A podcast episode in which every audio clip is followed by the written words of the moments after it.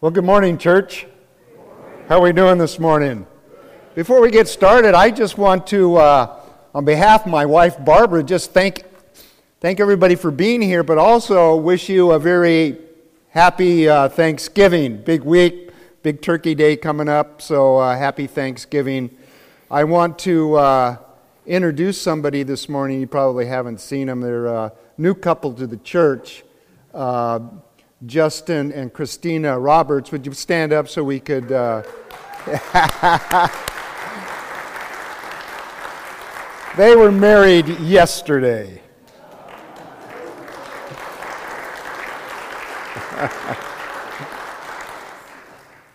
okay. You know, I, have got to tell this story. I, um, I'm relatively new to Florence and Oregon. I've only uh, Barb and I have only been here 14 months, and uh, finding things a little bit different in Oregon than they were in California. I'm a, you know, a escapee from California, so. But six weeks ago, I had back surgery, and uh, about 10 days after my surgery, uh, the neurosurgeon's office called, and the the PA said, Hey, Mike, um, I'm supposed to take the staples out of your back and I'll save you a trip into Eugene. I'll meet you in Florence and do it, do it there. And I go, Great. He goes, Where do you want to meet? And I go, I don't know. I mean, my house would be really hard to find. So I, I, I, said, Well, when you get to Florence, call me. So about 4 o'clock in the afternoon, he calls me. I'm in Florence. And I go, Okay.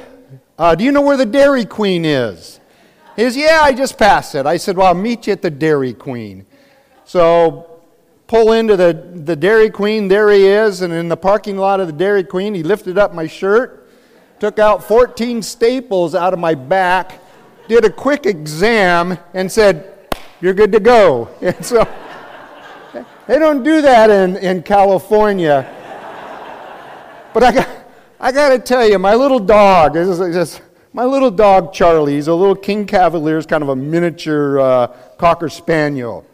Well, Charlie, when we had him neutered, they, they couldn't find one of his testicles, poor guy. And so finally it was bothering him. We, we, we, finally took him to the vet and had surgery. He had three days after I had my surgery, he had his surgery. You know, and so my wife calls uh, the church office down at, at our old church and puts, me, puts us both on the, on the prayer chain. And then a couple days later, I get a, a phone call from the, uh, one of my elders and, they, and he says, Hey, I heard uh, Charlie's back surgery went really well and they found your testicle. And so.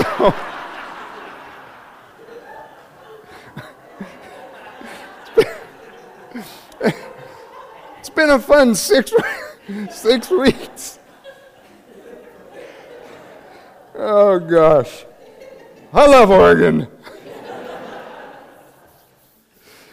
If you want to open your Bibles to Romans chapter 9, uh, I am not going to read the text this morning in the interest of time, so I'm going to start and let's start with a word of prayer and ask God's blessing on His word.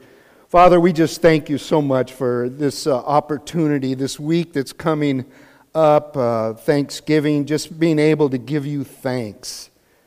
And Lord, we thank you for your word. And we ask, Lord, that you would, um, you would feed us this morning. You'd feed us the milk, the meat, and the manna of your word. That we might understand maybe ourselves a little bit better, but most of all, that we would understand you. That we would know you better. And this time that we've spent here would be uh, profitable, not just for us but for the kingdom. So bless your word now in Jesus' name. Amen. Well, we've been going through the uh, book of Romans and uh, in a series called God Revealed. And Romans chapter 9 reveals the sovereignty of God. Now, that word sovereignty is just a big word that means God is in control. He's in control of everything. He's in control of our lives. He's in control of the whole universe. There's nothing that He's not in control of. He's all powerful. He's all knowing. He's omniscient. He knows everything. He knows everything in the past, the present, and the future. And there's nothing that he doesn't know, and there's nothing that he cannot do. Now, that brings up some questions. If all of that's true, why doesn't he stop wars and murders and abuse and all kinds of diseases and ailments and injustices and wrongs? That's a good question. I don't have the answers. You're going to have to ask Aaron and Mike about that. but Romans chapter 9 deals with the sovereignty of God, and it's the sovereignty and salvation. And that brings up enough questions. If God can do anything and everything, and He can, He can do everything and anything except four things. There's four things that God cannot do. Number one, God cannot sin, and He cannot tempt anybody to sin. Number two, God cannot learn because He knows everything. And so often we go, Oh, Lord, I'm so sorry I've disappointed you. And He says, No, you didn't. I knew you were going to do that. We don't disappoint the Lord. Number three, God cannot lie. Aren't you glad? Because that means he'll keep all of his promises. And number four, God cannot make you love him. He cannot make you love him. You have a free will. Now, that free will is limited, but you have a free will. See, love is a choice. You choose to love somebody. I think that's why God put the, the tree of the knowledge of good and evil there in the center of the garden. Because it, oper- it, it and the Satan too, and Satan, the serpent too, because it therefore represented a choice. Adam and Eve had to make a choice. Were they going to love and obey God, or were they going to give in to their own desires for the knowledge of good and evil. I also think that God has put us in a time domain. We don't live forever. Just 70, 80, maybe 90, if you're lucky, 100 years. But that forces us to make a choice for Jesus Christ. And so, there's some things that God cannot do. Now, where you draw the line between God's sovereignty and man's free will and responsibility, I really don't know. But both are true. It's what we call truth intention. Now, in the last verses of Romans chapter 8, the Apostle Paul was flying high. He, he was saying, he, he said, there is nothing that can separate us from the love of God that is in Christ Jesus. Not life, not death. Nothing can separate us from that. He's high as a kite. And then in, in chapter 9, the very next chapter, he's at his lowest point. In Romans 9, verses 1 and 2, he says, I tell you the truth in Christ. I'm not lying. My conscience also bearing me witness in the Holy Spirit that I have great sorrow and continued grief in my heart. And you wonder, what happened? He's on the mountaintop here, flying high about God, and all of a sudden, now he's down in the, in the lowest of valleys in one verse. What a dramatic change of moods. What caused Paul to be so sorrowful, so sad? Paul is concerned about the salvation of his own people the people of Israel. And obviously, Paul was a Jew.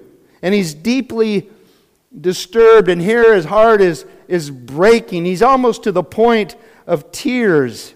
And in verse 3, he says this He says, For I could wish that I myself were accursed from Christ for my brethren, my countrymen, according to the flesh, who are Israel. Paul is saying this. He's saying, You know what? I would be willing to go to hell if the Jewish people, Israel, could be saved. Can you imagine that? You know, I love you guys, but I don't think I could say that. I don't think you could say it about me either.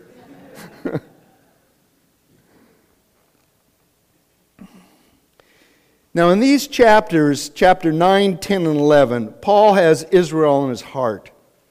And this is one of the most controversial, debated sections of scriptures. Scholars with great, great better minds than mine have studied and debated this for years and years, and I don't think anybody's come up with the, all the answers. So, as Paul said to Timothy, and I'll say to you, consider the things that I have to say, and the Lord give you understanding. I want us to look at these verses not so much of what they say about Israel, but what they say about the nature and character of God and our relationship to God. It, it, we wanted to look at what it tells us about what God is like.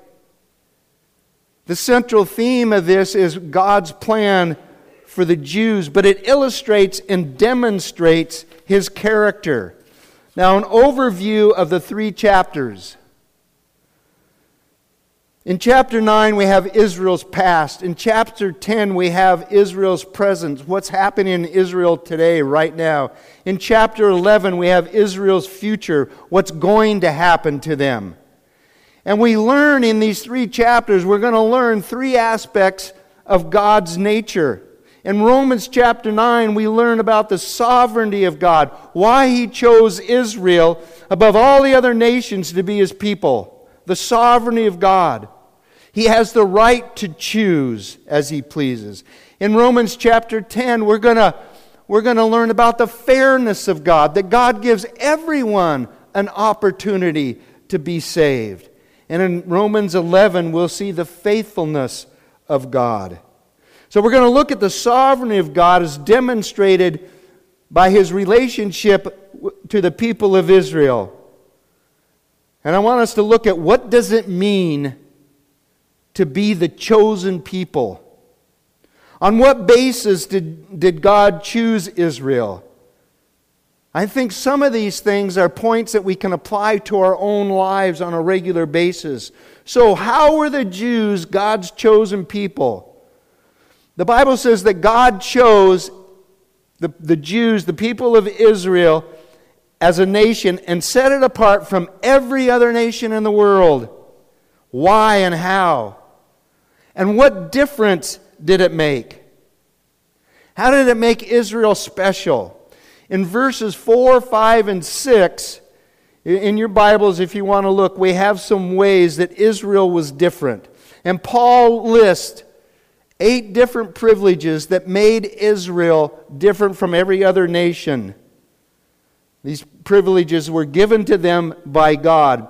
Number one, verse 4 the people of Israel's Theirs was the adoptions of God. God said specifically about the nation of Israel, they are going to be my people. And they're going to be different from every other race that I've created. Number two, they had the divine glory. It's the kabod of God, it's the Shekinah of God. Remember the, the story of the, the children of Israel when they were uh, wandering in the wilderness. They were led by a pillar of fire at night and a cloud during the day. That was the Shekinah, the kabod of God that represented the presence of God among the people of Israel. Remember when Solomon dedicated there in Chronicles, he, he dedicated the temple. And the, the Shekinah of God came, and the heaviness, the weightiness of God came into that temple. And it was so heavy that the priests couldn't even stand, they fell on their faces. God gave that, that glory to the, to the children of Israel. Theirs were the covenants. Those were, the those were the agreements that God made with Abraham, J- Isaac, Jacob, Moses, and David. All those things that God had committed Himself to do for the nation, and He will fulfill every one of them. They were given the law, the Torah, the Ten Commandments, the Word of God, was given to the world through the nation of Israel and the Jewish people. They were given the temple worship. God specifically spells out in detail how people were to worship Him, the offerings and the sacrifices that they were to make. They were given the patriarchs, the great leaders of Israel. Again, Abraham, Jacob, Isaac, or Isaac, Jacob, Moses, and David. But the greatest blessing of all is in Romans chapter 9, verse 5. I want you to circle this. If you have your Bible, circle it, underline it, put stars on it, because this is a tremendous verse that shows the deity of Jesus Christ. But it says in Romans 9 5, from whom, according to the flesh, Christ came, who was over all the eternally blessed God. Amen. I don't see how you can say that any plainer. Jesus is God. So, the greatest blessing that was given to the Jews, where they were the chosen people from which the Messiah, the Savior of the world, Jesus Christ, was to come. Jesus was a Jew.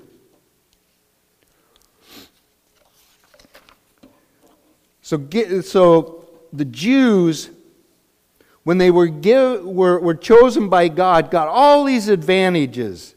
They were given tremendous advantages and blessings. Why? Why were they given all of these things? Why didn't God just kind of spread it out among all the nations of the world?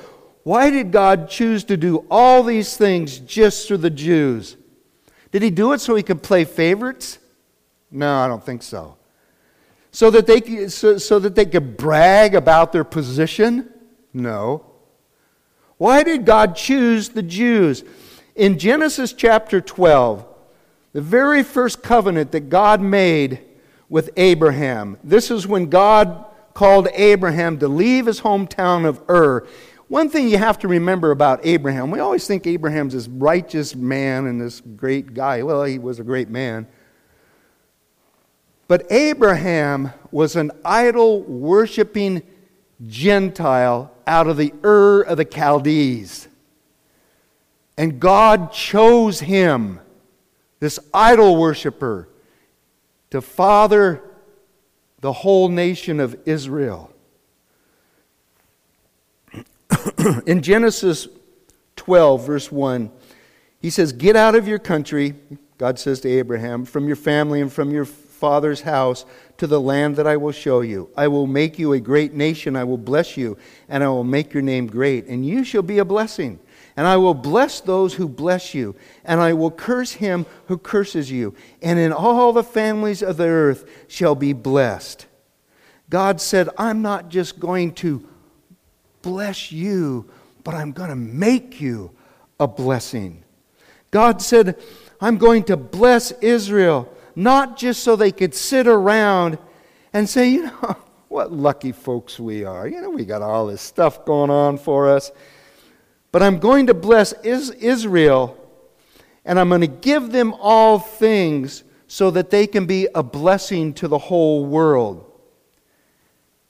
You know, He does that for us. You know, you, you've heard count your blessings. God blesses you. He's blessed me. God blesses you. But He doesn't just bless you so, so, you can lavish it upon yourself. He does it so that you can be a blessing, so you can bless other people. And that's the reason He does it. Don't forget that.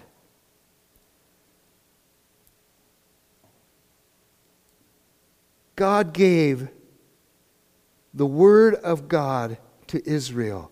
They were to be the missionaries to all the rest of the world. They were to spread the gospel, they were to spread the news about God to the rest of the world.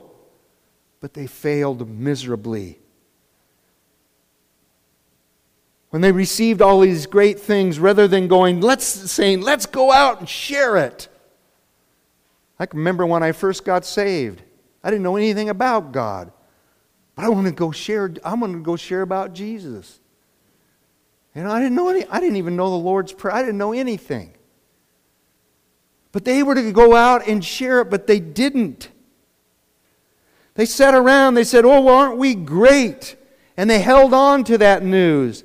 And they kept it to themselves and they didn't spread the word. They kind of went, Well, we got it, you don't, tough luck. And they actually missed the point. Later, God gave that message to us, the church. We're to spread the news. We're to make redemptive relationships with other people that you come in contact. He puts people with you and around you so that you can tell them about Jesus Christ and your relationship with God. Interesting. God chose, chose Abraham, the Jewish people. Jesus said this He says, You have not chosen me, but I chose you and ordained you that you might bring forth lasting fruit. That's, we, we're chosen by Jesus Himself for a purpose, for a reason. The same reason He chose the Jewish people.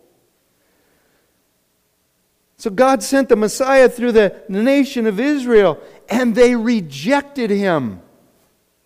And then he gave it to the church. But God knew that. In Galatians 3:8 it says the scripture foresaw that God would justify the Gentiles by faith and announced the gospel in advance to Abraham, all that all nations will be blessed through you. God told Abraham in the beginning at the very start, I'm doing this so that you might be a blessing. So, on what basis, on what basis did God choose Israel? Why did he pay, pick the nation of Israel? Did he pick it because they were bigger? They were more intelligent? Better looking? I don't think so. But Paul gives us four principles on why he chose the nation of Israel. And these four principles apply to your salvation and my salvation. Number one, salvation is based on grace, not race. In verse 6, it is not as though God's word had failed, for not all who were descendants from Israel were Israel, nor because, nor because they are his descendants are they Abraham's children. Paul is saying that just because you have Jewish parents, it doesn't automatically make you a child of God. It wasn't based on their physical dependency. Salvation is based on grace, not race. It's, ba- it's not based on who your parents are. It's not based on what your ancestry is or who your family tree can be traced back to. In verse 7, it says, Not because they are the descendants. Aren't you glad that salvation wasn't based on race, but because of grace? In Romans 2.28, and, and you'll find that all through the book of Romans. We've already seen it in Romans 2.28. It says, A man is not a Jew if he's only one outwardly, nor is circumcision merely outward and physical no, a man is a Jew, he is one inwardly, and circumcision is a circumcision of the heart by the Spirit. What makes you a child of God? Not the rituals and the, the, the, the rules and regulations that you keep. What makes you a child of God is having a relationship to God through Jesus Christ. It's about being born again and being born into his family. See, racial Israel was composed of believing, pardon me, was composed of believing Jews and non believing Jews. Whether you believed or not, you were part of the race. But real Israel, Paul says, was believing Jews, we call Messianic Jews today, believing Jews and believing Gentiles. That's the church. God, God recognizes three classes of people in the world there's Jews, Gentiles, and the church. That's it. So, what saves you is not your family. You don't inherit salvation. It doesn't come through your genes.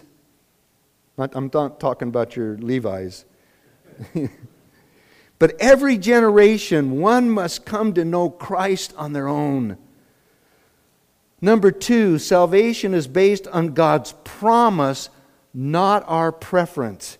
In verses 8 and 9, it says, In other words, it is not the natural children who are God's children, but the children of the promise who are regarded as Abraham's offspring. For this is how the promise was stated At the appointed time, I will return, and Sarah will have a son. Now, he's giving a, an illustration that, that dates back to Abraham and to Sarah in, in Genesis chapter 21. Abraham had two sons in the beginning. The first was Ishmael.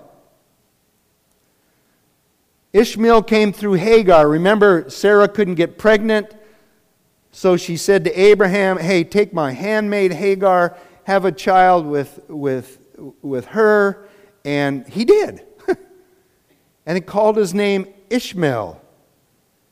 Now, Ishmael was 13 years older than Isaac. And Abraham, there is no doubt as you look at the scriptures, Abraham loved Ishmael. But Isaac was the miracle baby. And so when Abraham was old and God said, I'm going to make you the father of great nation, Abraham said, Ishmael? And God says, No. That might be your preference. But mine is Isaac. He's the child of promise, He's the miracle boy.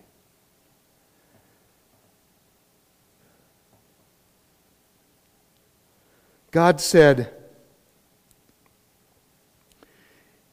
It's not by your preference.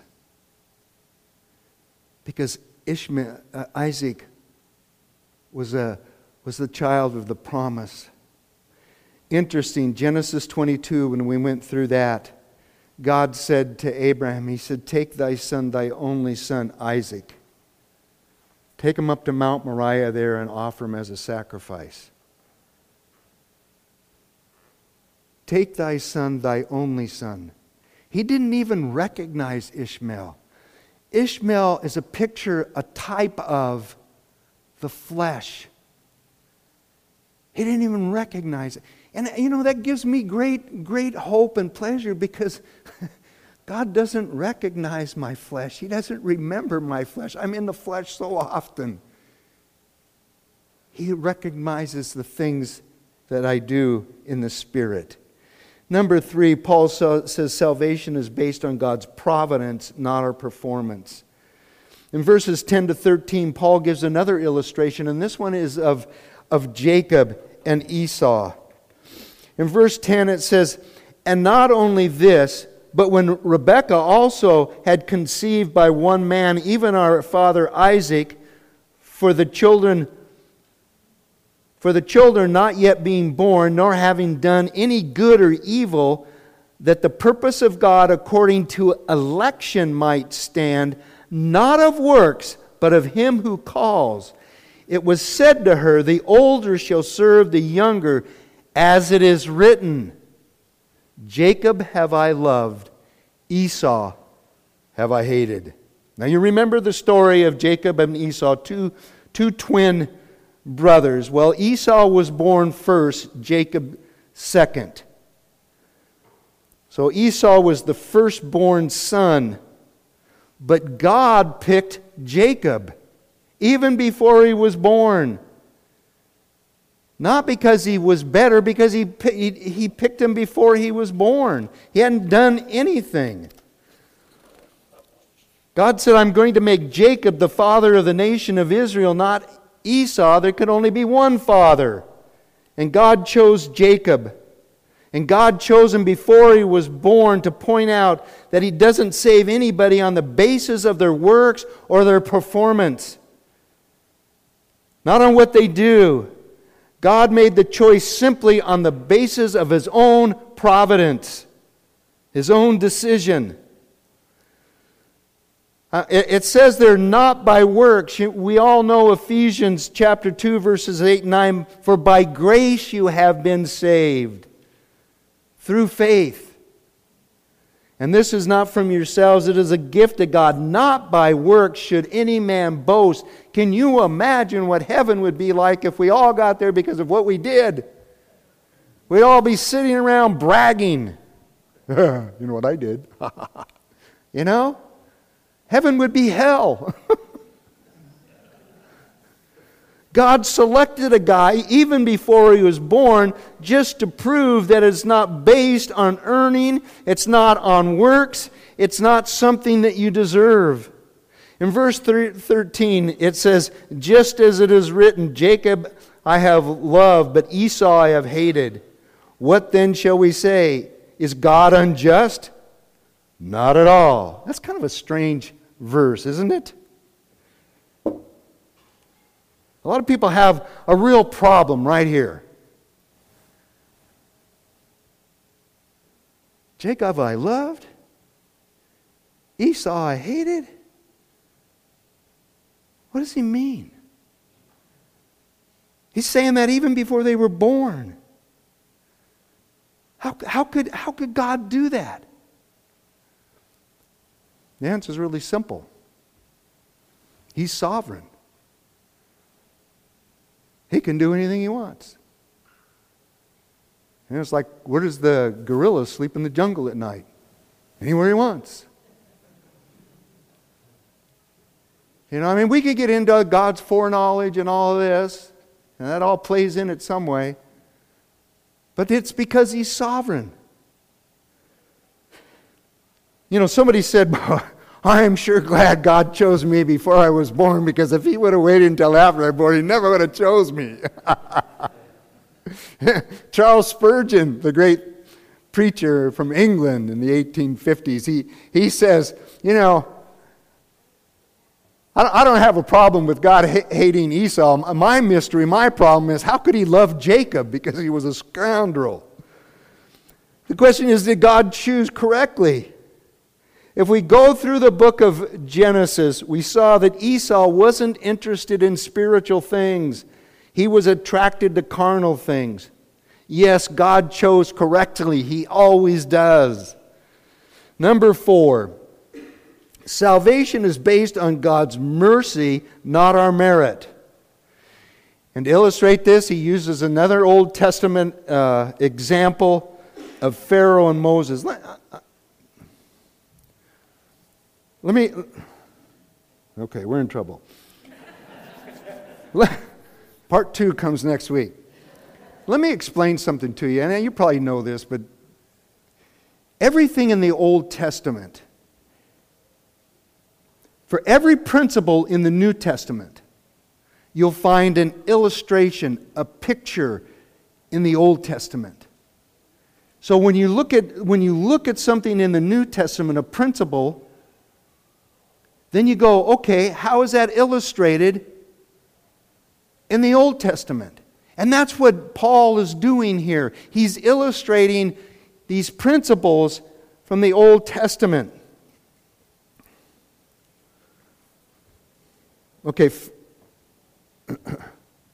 Number four, salvation is based on God's mercy, not our merit. Look at verse 15, Romans 9. For God says to Moses, I'll have mercy on whom I'll have mercy, and I'll have compassion on whom I'll have compassion. It does not therefore depend on a man's desire or effort, but on God's mercy.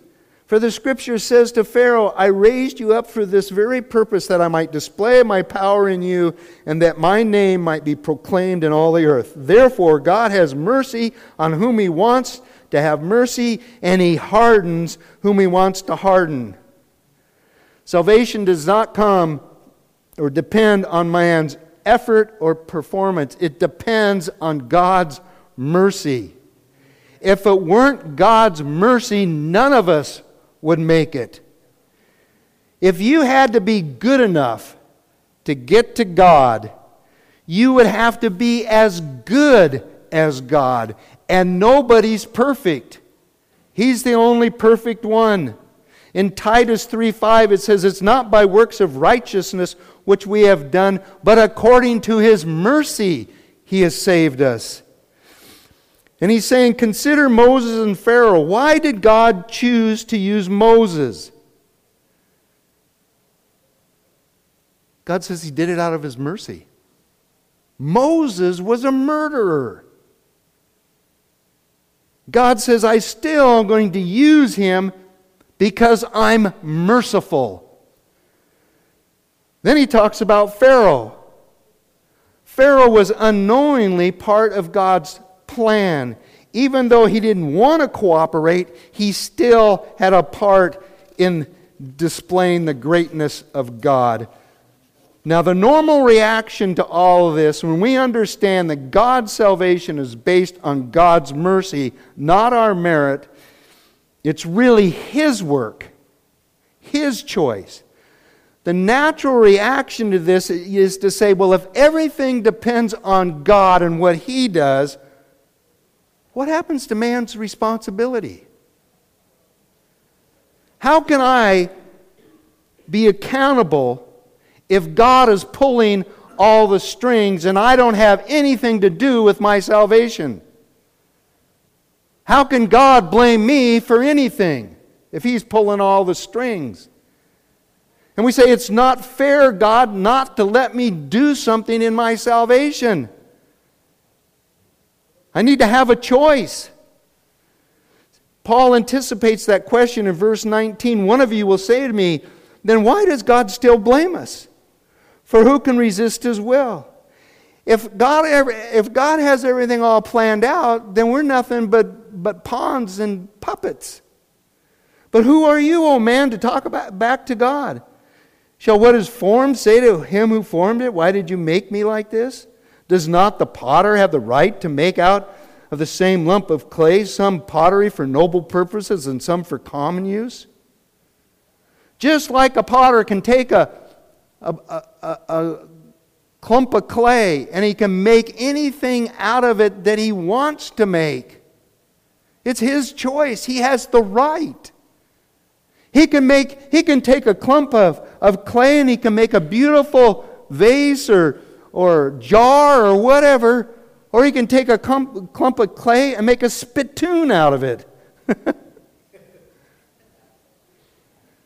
Some of us may feel like that.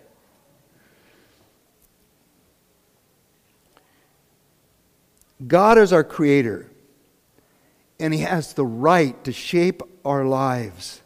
God has the right to shape history.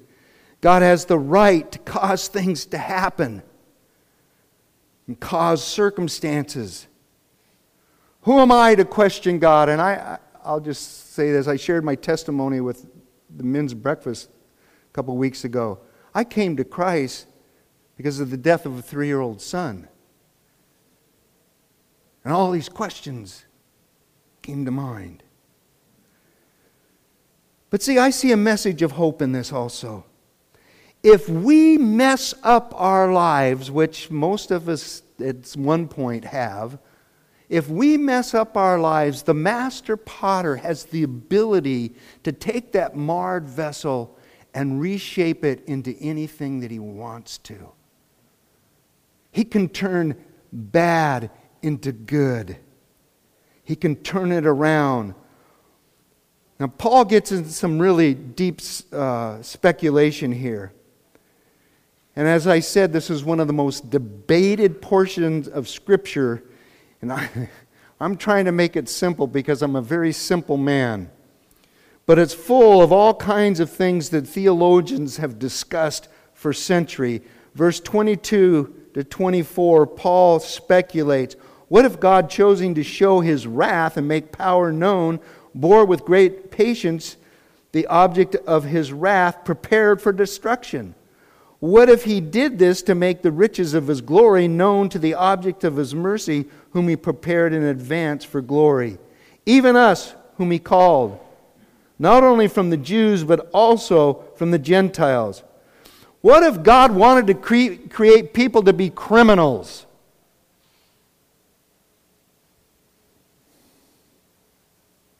Does he have the right to do that? Paul's making suppositions here. He's basically saying, doesn't God have the right to be God and do whatever he wants to do? Everything we have belongs to him. Everything that we are belongs to him. And it says this it's interesting. Those prepared for destruction. Now, technically, in the Greek, what that really means is that they prepared themselves for destruction. Now, some people take this passage and, and in essence, they say God plans out every single detail in the world, and there's no freedom or responsibility. Therefore, I have no choice. It was inevitable. I call that fatalism. That's not Christian theology, it's not fatalistic. That's more Islamic theology. God gives us a limited free will. It's not fatalism. But see, the natural extension of this is to make God the author of all sin. Then you can blame God. Well, the reason that I killed my mother in law was because you made me that way, God. It's your fault. God is not the author of evil. I think this is almost too heavy for us to understand. And Romans 9 raises more questions than answers. But I think I can summarize what Paul is trying to say in Romans chapter 9 in a very short phrase let God be God. He has the right to do whatever he wants, he's not on trial. And we're not going to figure it all out. If God was small enough for me to figure it out, then God wouldn't be big enough to solve my problems.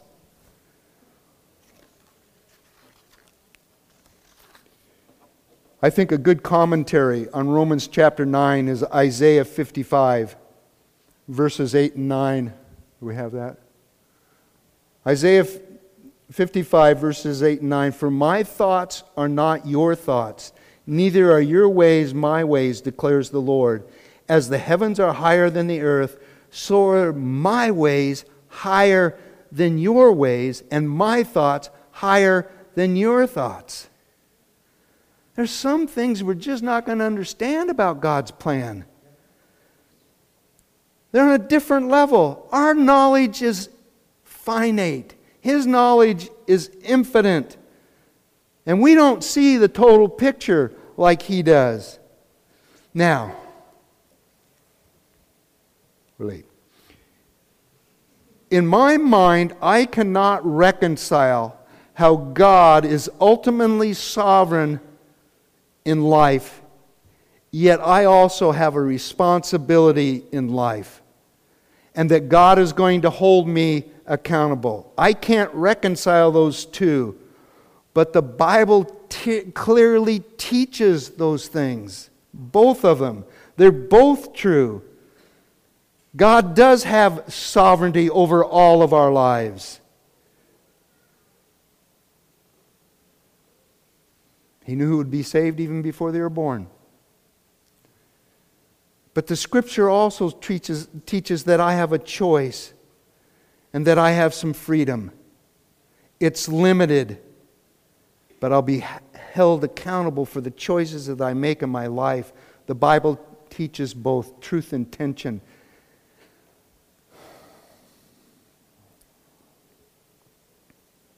Let me just read the rest and we'll finish here. Verse 25, 26. I will call them my people. Uh, he, Paul begins to quote two uh, Old Testament prophets, Hosea and, and, and Isaiah. And he says, I will call them my people who are not my people, and I will call her my loved one who is not my loved one.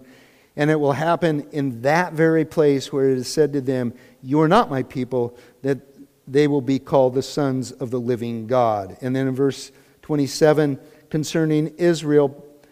Through the number of Israelites, uh, though the number of Israelites are like sand of the sea, only a remnant will be saved. The Lord will carry out his sentence with speed and finality, just as Isaiah said, unless the Lord Almighty had left us as descendants, we would all become like Sodom and Gomorrah. In other words, we'd all be wiped out.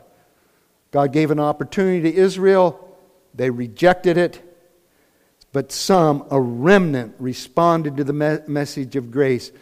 And I'll just close by saying this. Well, last verse. what shall we say then? that the Gentiles who did not pursue righteousness have attained it, a righteousness that is by faith. They don't work for it. But Israel, who pursued a law of righteousness, has not obtained it. Why not? Because they pursued it not by faith, but as if it was by works, they stumble over the stumbling stone. If you go to Israel today and you talk to a, an Orthodox Jew and you ask them, "What are you going? What are you doing about your sin.